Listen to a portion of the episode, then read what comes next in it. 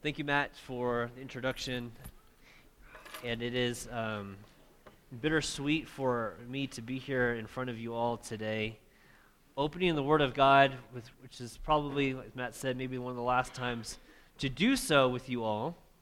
We're going to be looking at the book of Ephesians, and as you turn there, I will um, give you a brief update with where we are in our ministry. The Lord has provided a destination for us, that is the Philippines. Uh, that was determined for us last year. And now He's also provided individuals and churches and prayer partners all around the United States and even around the world um, who have come alongside us and who will be holding the rope as we go out. So the Lord has provided all the funds that we need to go. We bought our plane tickets. 7 11 is the date. 7 11, 7 11, it's Slurpee Day. So go ahead and get your free Slurpee and uh, remember to pray for us on that day. Uh, we're going to be going and joining the team there. We're going to start running really quickly. We'll land on Wednesday. It's a full day ahead. And then the following Monday, there's actually three conferences that start back to back to back. Um, so you can pray for us as we transition. We do potentially have a place to stay. Um, we're finalizing those details, but looks promising. And it's a, a, much better deal financially and a lot more space than we were anticipating. Um, so there's going to be a lot of work to do in the following weeks and coming weeks. So please, thank you. Um, pray for us in this transition period. I look forward to just talking with you guys more this afternoon and throughout the retreat and the coming weeks, um, just how we can pray for you as well. So thank you. Uh, we're going to be looking at Ephesians 1 today. Uh, and thank you, Matt, for the wonderful uh, opening last night for our retreat. I, I, love the topic of this year's retreat. It's practical in many ways. And throughout my time at GOC, this biblical call to remember has proven to be one of the best pieces of advice that has been ever given to me. And in turn, it has been one of the words of counsel that I've given the most actually to others. Why? Because as Christians, when we recall our former life in sin and the transformation of our lives in Christ, we can't but stop to praise Him for what He's done, right? Uh, for, for we, we can't stop to proclaim that our heart has been transformed. Um, and even the very, very words that we looked yesterday in Lamentations 3, we can't stop reciting that in our own life, if we look back at our own salvation, the words, Great is thy faithfulness. No matter what situation you're in, whether it's uh, be a joyful one or, or a painful one, when you look back and remember what God has done, especially when, when life is uncertain or painful or even disastrous, when we remember how God has brought us from being slaves of sin to slaves of righteousness, our souls are encouraged and uplifted. Our souls, uh, we have the, a, a more proper perspective of what Scripture says. Even after our salvation, I'm sure each of you can recount many times in your own life when you went through something difficult, but only to emerge from that and to look back at that moment and to be able to say, God knew exactly what He was doing. I had no idea at that moment in that time, but in hindsight, again, God has been faithful. Count those blessings. I think that's why we're here today, is to remember to count those blessings, catalog those blessings, store up the memory of those blessings. Forget not those blessings. For by doing so, the Lord will use them to help you face new and even more difficult trials in your life to come. And in turn, you're going to be able to then share that testimony with others. And that's why I'm excited to bring to you Ephesians 1 today. Matt's last point last night was the call to remember. And I believe that that's what, uh, in part of what Paul's heart was in writing this letter to the Ephesians. See, Paul here was in, in prison in Rome when he penned this letter to the church. And while in prison, unsure of what was going to happen to him next, Paul recites the gospel not only to the church in Ephesus, but he's reciting it to himself. And he's remembering what God has done in his own life to save him, the chief of sinners, the one who would persecute Christians, and brought him out of that pit into life with Christ. See, Paul is reminding himself exhorting himself at the same time that he's exhorting the others. And so, um, not only to encourage and remind the church, but also to himself. And so that's what we want to bring to you here today is to be reminded, to be refreshed with the glories of the gospel from Paul's very own heart. Let's read it. We're going to look through uh, the first 14 verses, then we're going to focus on really verses 4 through, um, through 14. But let's start in the very, very beginning. Ephesians chapter 1. Paul, an apostle of Christ Jesus by the will of God, to the saints who are in Ephesus and are faithful in Christ Jesus. Grace to you and peace from God our Father and the Lord Jesus Christ. Blessed be the God and Father of our Lord Jesus Christ, who has blessed us in Christ with every spiritual blessing in the heavenly places, even as he chose us in him before the foundation of the world, that we should be holy and blameless before him. In love, he predestined us for adoption through Jesus Christ, according to the purpose of his will, to the praise of his glorious grace, with which he has blessed us in the beloved. In him we have redemption through his blood, the forgiveness of our trespasses, according to the riches of his grace, which he lavished upon us in all wisdom and insight, making known to us the mystery of his will, according to the purpose, his purpose, which he set forth in Christ as a plan for the fullness of time to unite all things in him, things in heaven and things on earth. In him we have obtained an inheritance, having been predestined according to the purpose of him who works all things according to the counsel of his will, so that we who were the first to hope in Christ might be to the praise of his glory.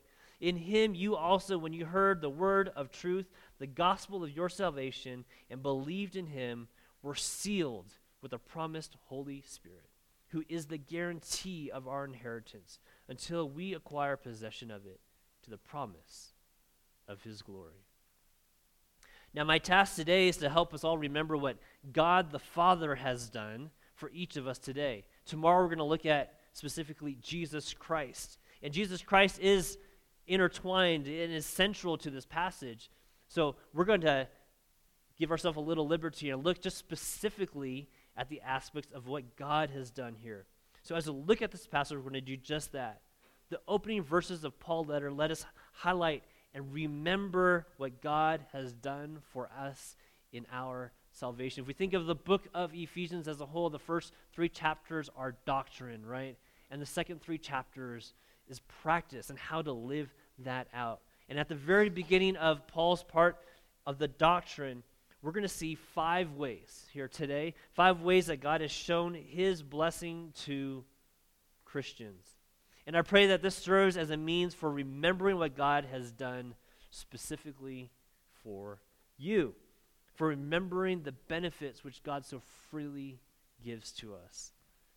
So we're going to start at verse 3, and then we're going to jump into verse 4 and look at our first way here.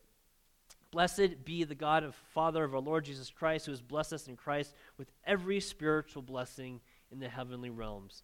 And that's all that to say is there are many spiritual blessings. There are many spiritual blessings that God has given to each of us who believe. But I just want to highlight five. And that's all we have time for here today is five. And we're going to pull out these five. So the first spiritual blessing to remember is number one, God chose you. God chose you. Before the foundation of the world, before time began, God chose you. And if you can imagine God, even before Adam and Eve, before the animals or the plants, or even before the heavens and the earth, imagine God sitting with Him, the Trinity, having a thought about you about you. God, of all the billions and billions and perhaps even trillions of people who have come before and who will live throughout all of time, God thought about you. And He knew you.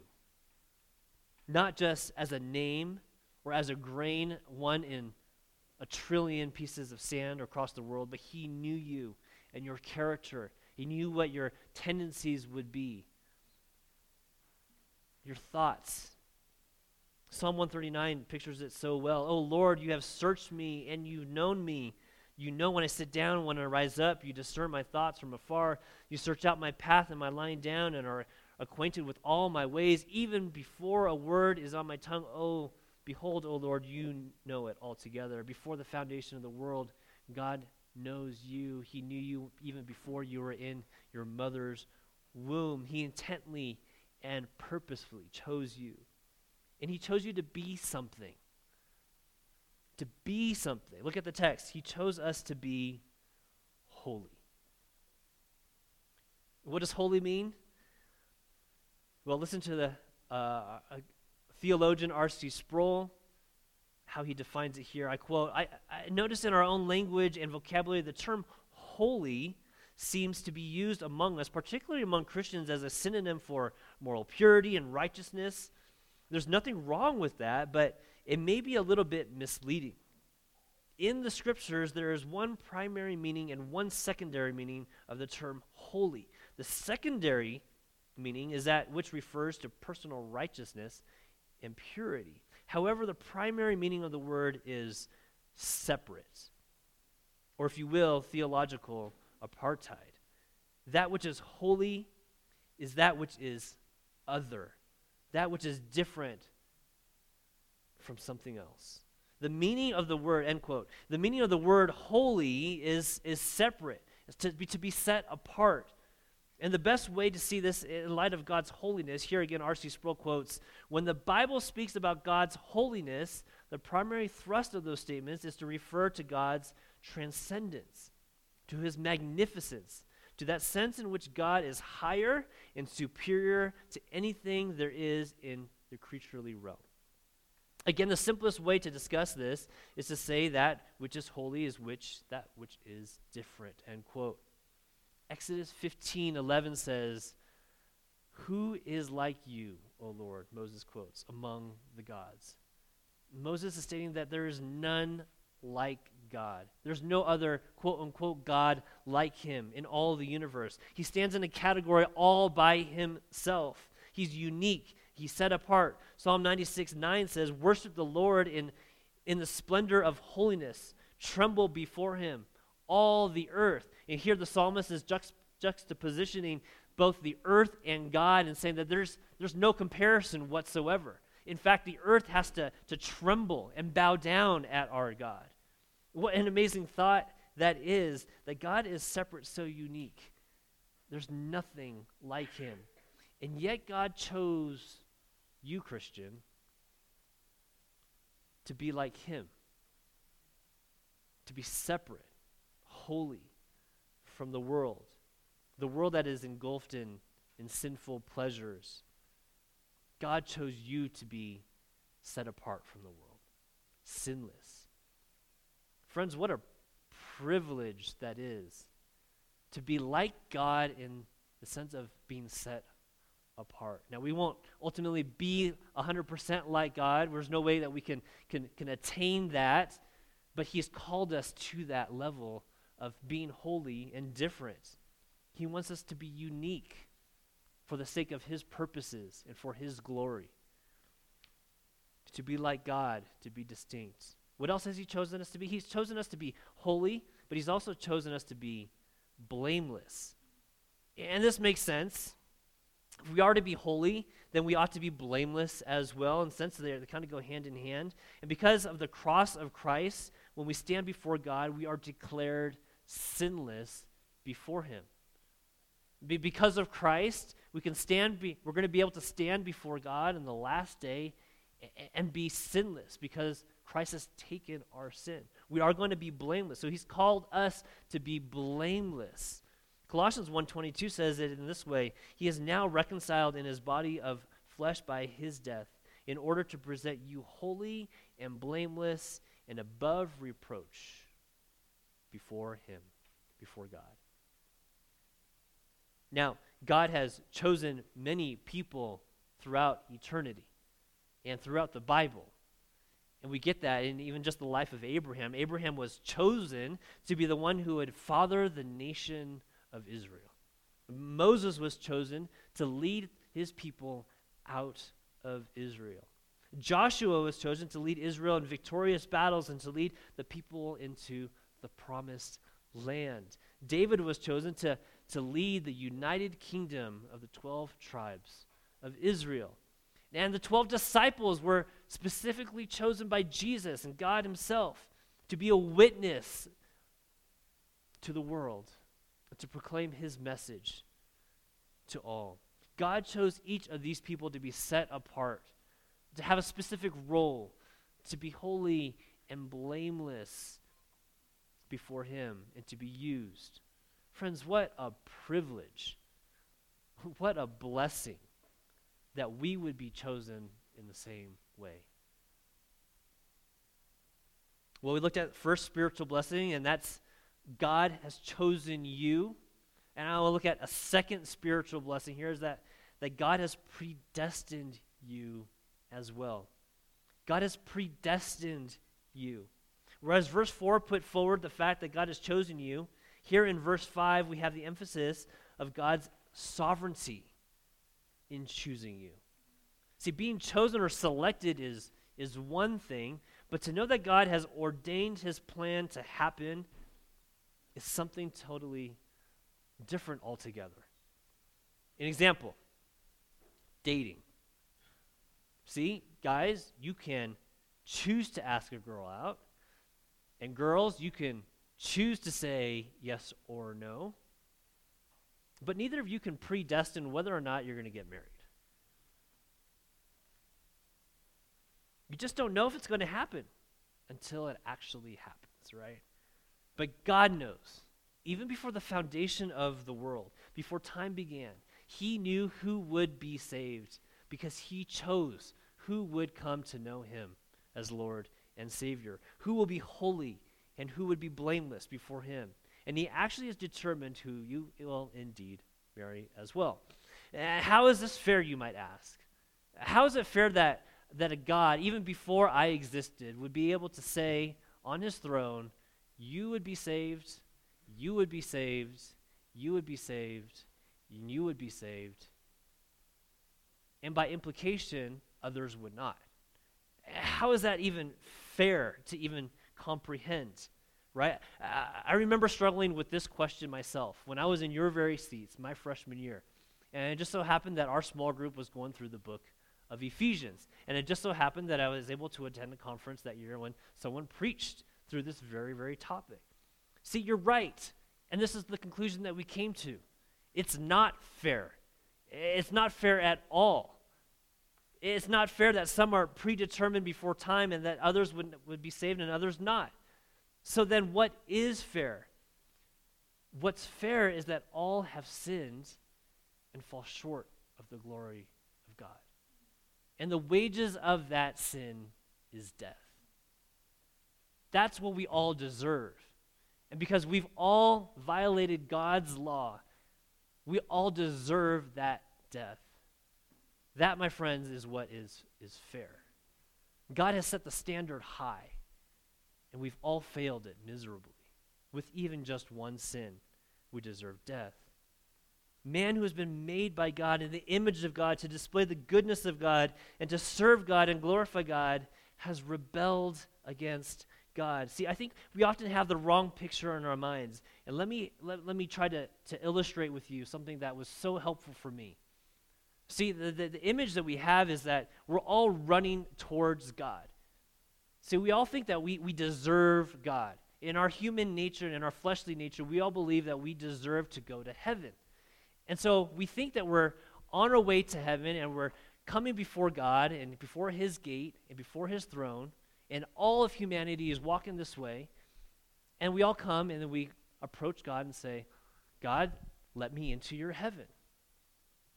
When in fact, the reality is, is that we're all sinful and we all deserve death. And so we're actually running the exact opposite direction of where God is. In fact, we're running 180 degrees this way, and we're not even just going this way, we're sprinting this way because that's the direction of the world.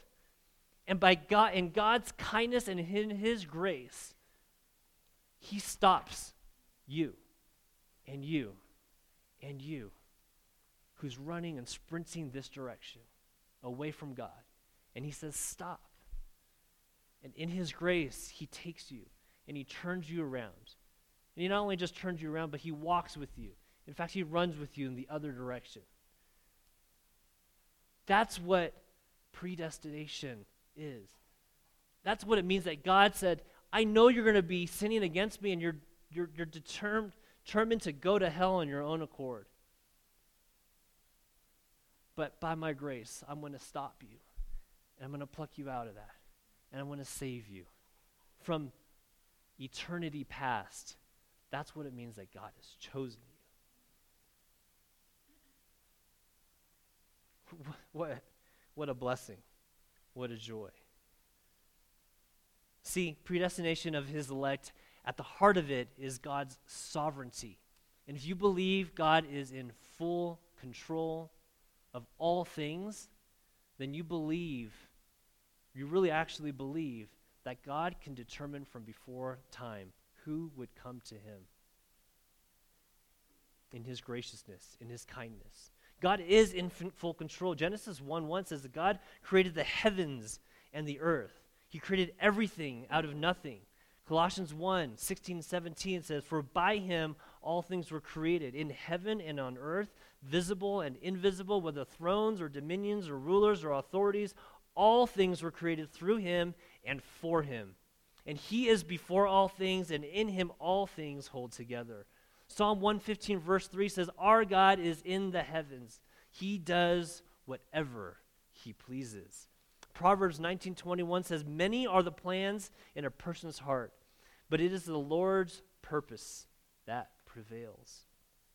Isaiah 46, Matt read it yesterday. I make known, verse 10, I make known the end from the beginning, from ancient times, what is still to come. I say, My purpose will stand, and I will do all that I please. Christian, we have been both chosen by God and because of his powerful sovereignty and control over all things, his selection is his promise to bring it about. But look at God's attitude toward his choosing and predetermining. The text says, in love, not in anguish or regret or because there is no one better. He does it in love not in anger or as a last resort or because he throws a dart at a wall and it happens to be your name. No, he sets his heart upon you. He sees your face and your soul and predestines you out of love, and he sends his son to die on the cross for you, for you, for your soul, for your benefit, for your joy, that you may be made right with God, that you might walk with God, that you may rest with God that you may find peace in God, enjoy Him forever. That's what love is, right? 1 John 4:10 This is love not that we loved God nothing that we have done but that he loved us and sent his son as an atoning sacrifice for our sins. 4:9 1 John This is how God showed his love among us he sent his one and his only son into the world that we might live through him. It's a sacrificial love. It's a love that, that seeks out. Romans 8, 29 to 30. For those whom he foreknew, he also predestined to be conformed to the image of his Son, in order that he might be the firstborn among brothers. And those whom he predestined, he also called. And those whom he called, he also justified. And those whom he justified, he also glorified. Friends, what does this love practically look like? He says it here. He adopts us as his sons. He adopts us as his sons. Adoption, in the Greek, it's a compound word. It means to place and son. It's to place a son. And I was speaking with some friends recently um, who have some children of their own, but who recently um, fostering some, some kids. And it was an unfortunate situation. Uh, there was a teenage girl who they were able to foster who was part of another family. And um, her and her other two sisters were part of this other family, but something happened and she had to leave. It was an unfortunate situation. So now the, the sisters are, are split. But he, my friend was telling me the story that, that this teenager daughter had told them, and they were all sitting at the dinner table. So you have the biological family. This is the other home, uh, not my friend's home. They're at the dinner table, the biological family, two parents, and the biological kids, and then three foster children, all having dinner together. And they told the story of after the dinner t- was done, the, foster, uh, the biological kids took the plates and started to, to clean up dinner. And the parents said, No, no, no, no, no, no. That's for the foster kids. That's why we have the foster kids here. You don't guys you don't have to clean that up. Let's have them do that. And it broke my heart to hear that story because that's the picture of what sometimes the world thinks is adoption or as fostering children. But it's so radically different from what God calls adoption. Praise be to God that this is not the case with the family of God. Amen. No, God has adopted us as his children, giving us the full benefits and the full rights to be called his very own. No distinction amongst others. He calls us in as his children and gives us all that he has. What else does this love practically look like? Look, he says he does it according to his will, and we can see this as according to his good pleasure. It is the joy of God the Father to love and to adopt. He doesn't do it begrudgingly, but he does it with eagerness and with joy. First, God chose you to be holy and blameless before him. Second, God predestined you in love as his children according to his good pleasure. What a privilege, friends. What a blessing to remember. And the third spiritual blessing I want you to remember, as we see here in the passage today, is that God lavishes you. God lavishes you. Lavish with great abundance. It's the same idea that we see in Matthew 14, Matthew 15, when Jesus is with the crowds, the thousands of people, and there's not enough food, and God creates the food basically out of nothing. But he creates the food, he multiplies the food, and he lavishes. There's abundance to go around, there's no lack whatsoever. What does he lavish you with? With the riches of his grace, it says. And in verse 7, these also include the forgiveness of sin. Also, that's so that you might be redeemed. And so it's the very gospel. It's all the things of the gospel, and it's all the things that Riley's going to be sharing with you more tomorrow. But that is it. It's, it's, it's lavishing upon us forgiveness time and time again. It's lavish, lavishing on us the remembrance, the idea, the, the whole idea that God, the whole thing that God would send his son, Jesus Christ, to die and to pay the penalty for our sin. He's lavishing us with these truths. Think of the prodigal son. The prodigal son. He left his father, he took his father's inheritance and left and squandered it all, only to come back. And when his father saw him coming back, his father ran to him. And he just didn't run to him, but he hugged him. He almost, in a sense, embarrassed himself in front of his friends by running to him in the way that he did. And he ran to him and he, he said, Get the, the choicest animal and bring the robes. We're going to spare nothing for our son who has come back. It's that picture of holding no expense for his people. God lavishes his children, and he lavishes you who are in Christ today.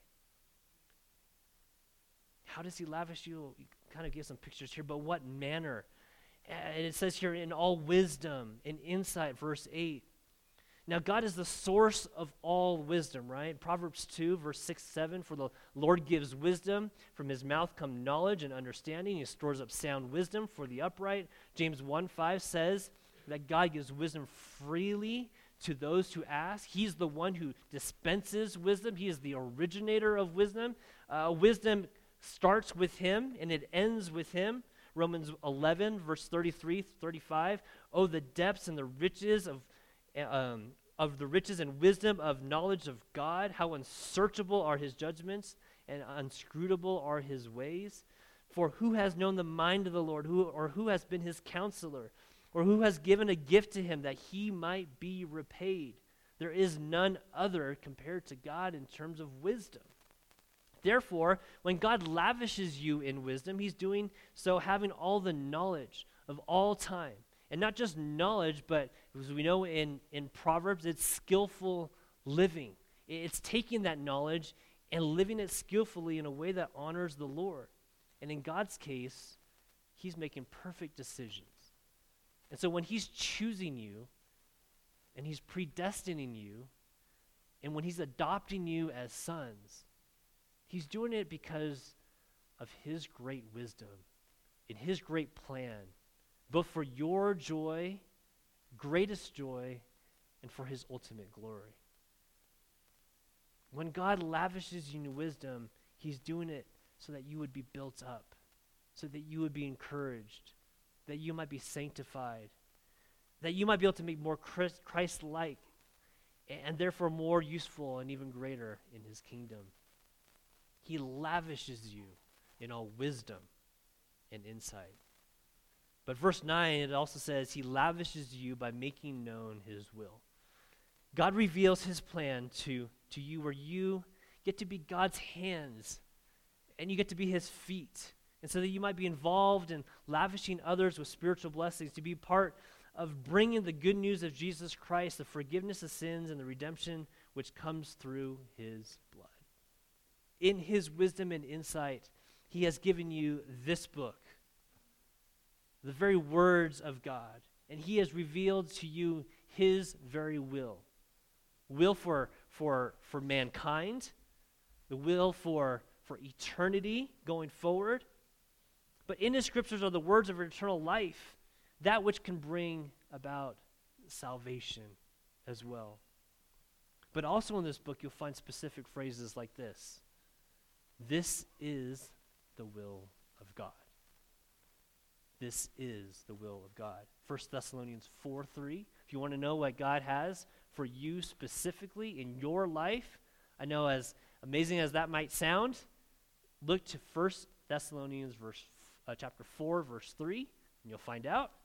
1 Thessalonians 5, 18, and 1 Peter 2, 15. Those words are specifically there. This is God's will for your life. This is the will of God for you. Now, it won't be the name of a grad school per se that you're going to go to, and it won't um, be the name of a guy or a girl, and it won't be the amount of money that you're going to make or the specific job that you're going to have and the title that you're going to have, and it won't have numbers of likes or followers that you'll receive, but it will have specific instructions for you. And it will set the standard for how you ought to live. See, God lavishes you, He gives that to you right here in his book. We don't deserve even that. God lavishes you with the riches of his grace, and he gives you the opportunity to be part of lavishing others as well. What a privilege. Amen. What a blessing. The fourth spiritual blessing that we see here in this passage today is that God provides you an inheritance. God provides you an inheritance. Verse 11. Similarly to the adoption as sons, God has promised through his Son an inheritance for those who believe. What kind of inheritance is it? Well, if you read 1 Peter chapter 1, specifically verse 3, we're going to do a, brief overview here, but it says this Blessed be the God and Father of our Lord Jesus Christ. According to his great mercy, he has caused us to be born again to a living hope through the resurrection of Jesus Christ from the dead to an inheritance that is imperishable, undefiled, unfading, kept in heaven for you. That's the type of inheritance that we are given. It's imperishable. It doesn't expire, it will never go bad. It's permanent, undefiled, it's pure, unstained from sin. It's complete, lacking in nothing. It has no blemish nor hint of anything stained from this world. It's unfading. It doesn't lose its value or diminish in quality. The full inheritance will always be there. And it's kept in heaven, meaning that it's secured for you by God Himself and Jesus Christ Himself by the creator of the universe. and no man can take it away from you.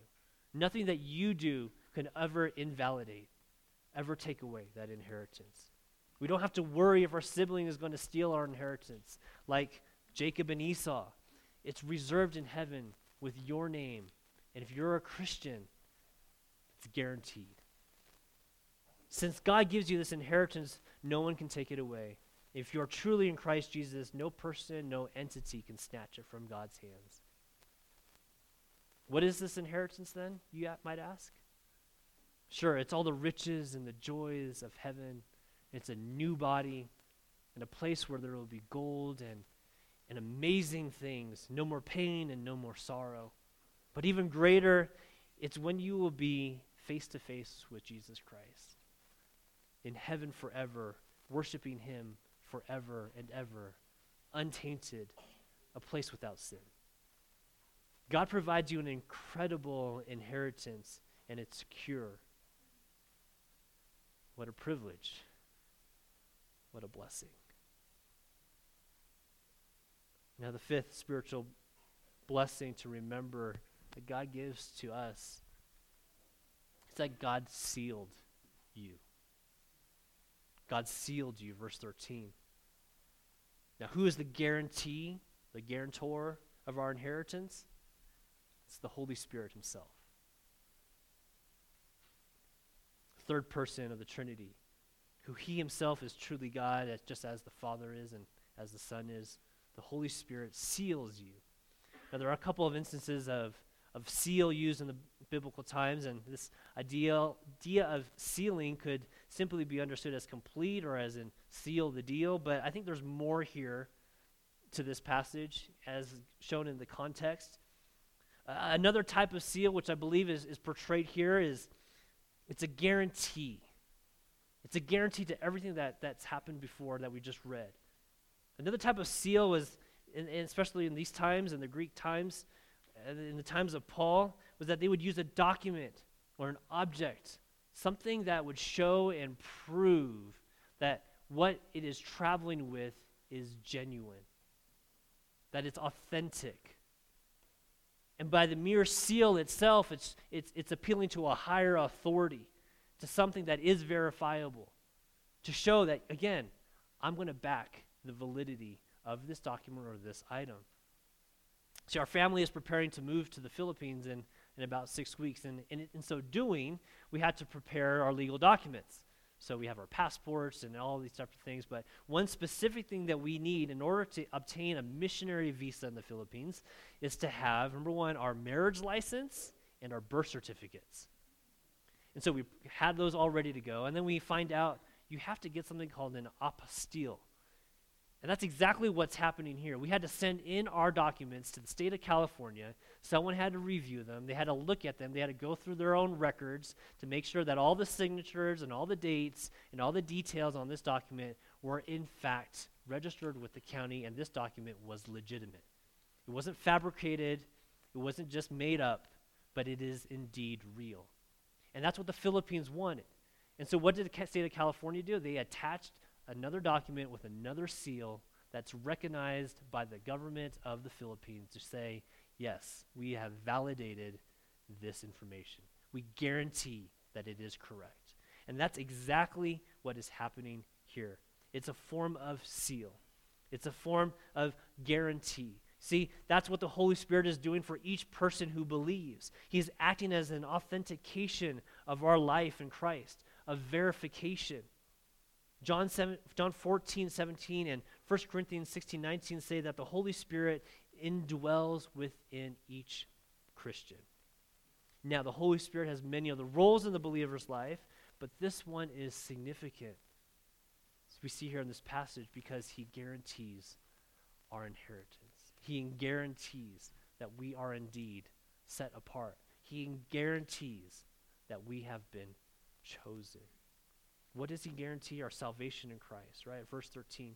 In him, referring to Christ, you also, when you heard the word of truth, the gospel of your salvation, and believed in him, were sealed with the promised Holy Spirit. He also guarantees our inheritance to come, as we discussed in the previous point. Now, I don't know about you, but in the consumer world, we all love guarantees, right? We all love guarantees. Money back guarantee, 60 day guarantee, no hassles, right? Perfect fit guarantee is the one that I saw. Or you can return it for the correct size. Best price guarantee. My favorite, lifetime guarantee, right? And if you have the option to choose something, exact same product, but one vendor is offering a guarantee and the other is not, same price, you're going to go with the one with the guarantee. Take, for example, a knife. Now, I don't know how many of you are in the kitchen. I know some of you guys are. But I like to be in the kitchen, and I know in the, the consumer world, Cutco knife has a lifetime guarantee, right? Or you could get the limited, or you can get the one year guarantee from Wusthof. Which one would you take? If they were all else equal, you take the one with a lifetime guarantee. You're chopping away at the vegetables. You can hack away at the vegetables. You can hack away at the chicken bones. And if the blade breaks, send it in for a new one. Send it in to get sharpened. That's lifetime guarantee. In fact, because the Cutco warranty is so good, we go and tell others about it, right? You got to get the Cutco knife and make sure you get the warranty. I've sent mine back. They sharpened it for free. If they couldn't sharpen it, they sent me a whole new one altogether. We're so excited about the guarantees of life, right? And the Holy Spirit is our guarantee in life. Friends, we see that, that we've been given the, the Holy Spirit. We've been given an eternal guarantee in our salvation, and that we will never lose it, and that we will have an inheritance in heaven. And yet we so often live our lives in a way of caution, as if that guarantee is not there as if we'll mess up God's plan for our life, or as if God hasn't sealed our salvation at all. Friends, we should be living as if we have that lifetime guarantee because we do. It's been sealed for us, it's guaranteed. The Holy Spirit indwells. And actually, the whole passage today relates to this. If, if we truly remember each day and moment of our lives that God has chosen us and predestined us, that He lavishes us, and that He has sealed an inheritance for us, that we would be so much more in tune to His holy word, which He has given to us. Then we would be so less worried about the trivial things of this world. If we were truly remembered all that God has given to us, then we would trust in the Lord with so much more our future. Then we would be so much more bold and to take risks for God, to proclaim the gospel to, to those who we might fear, to those people in our life, in our school, in our workplace, even our family. And we would even use our leisure time better for the glory of God. Friends, what a privilege what a blessing. Now, there's one more thing I want to point out, and it's bonus, point six, I guess we could say. God allows you to worship Him. God allows you to worship Him.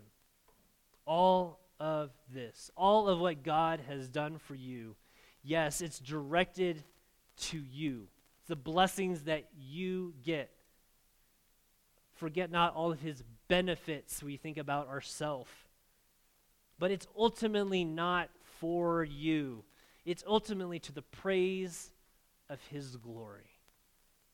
But that is a benefit to us, to be able to praise the one who has created all things. Verse 3 Blessed be the God and Father of our Lord Jesus Christ. Paul understands this from the outset that he is ascribing blessing to God the Father for all of these things. Verse 6 All of these things that we have just said are to the praise of his glory, his grace. Verse 14 To the praise of his glory. Friends, we have the privilege to honor, to live, and, and to, to die for the King of Kings and the Lord of lords. We have been chosen by him from the days before the world began to be used by him so that others would come to know him as well. Well, past the days and the world will be no more. We have people the opportunity to share the gospel to those who will experience the grace in those days ahead. We have been given the riches of God, not, not only for our, our sake, but for the sake of being a testimony and a light so that others can see the greatness of our Savior. There is none like him. He alone is worthy to be praised.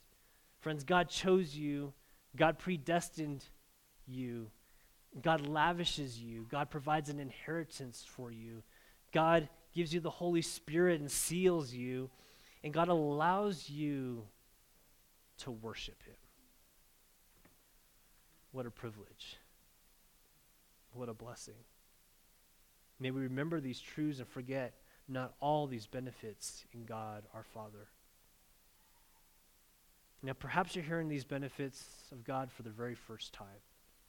Or perhaps you've heard about them before, but it never really caught your attention and never really sank in. If you aren't sure whether or not the Lord has done these things for you, or, or if you know He hasn't, I urge you, talk to someone here this weekend. That's what this retreat is all about. Because these words are for the Christian, for the one who has received the forgiveness of sins through Christ and has committed their life to Christ. The message for you, if you haven't received Christ, is different. The message for you is to not try to figure out if God has chose you or if he's predestined you. The question for you and the message for you is this come.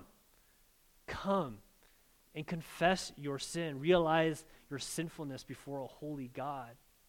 Come. Trust him as your Lord and Savior. The most pertinent message for you is this. It's John 6:40. It says this, "For this is the will of my Father that everyone who looks on the Son and believes in him should have eternal life, and I will raise him up on the last day." Everyone who looks on the Son and believes in him. That's the message for you today. Is to look to the Son and to believe in him. Look to Christ today, and those blessings will also be yours. Let's pray. Father, we're so thankful for this retreat and this time together to look at the blessings of God, the blessings that you have bestowed upon each of us who believe. Father, you've chosen us not because you had to, because you, but because you wanted to. You've predestined us out of love and out of care for your own namesake, but also for our joy and for our benefit. And we look forward to the day when we'll have that inheritance, Lord, to be with you for eternity time. And we thank you, Lord, for giving us the Holy Spirit, which indwells, who indwells with us today, to remind us, to, to allow us to remember all that you've done, but also to be a sign and to be a seal, Lord, a guarantee of our inheritance. And Father, we thank you for the opportunity to be able to worship you. And we look forward to that day when we can worship you face to face. Father, give us the conversation this afternoon. Give us the conviction. Lord, give us all that we need to be able to to take in what we've been hearing this weekend, and to apply it to our life, and for some to maybe even come to you for the very first time. This would be our prayer, Lord. May you be honored and may you be glorified. We pray these things in your Son's name. Amen.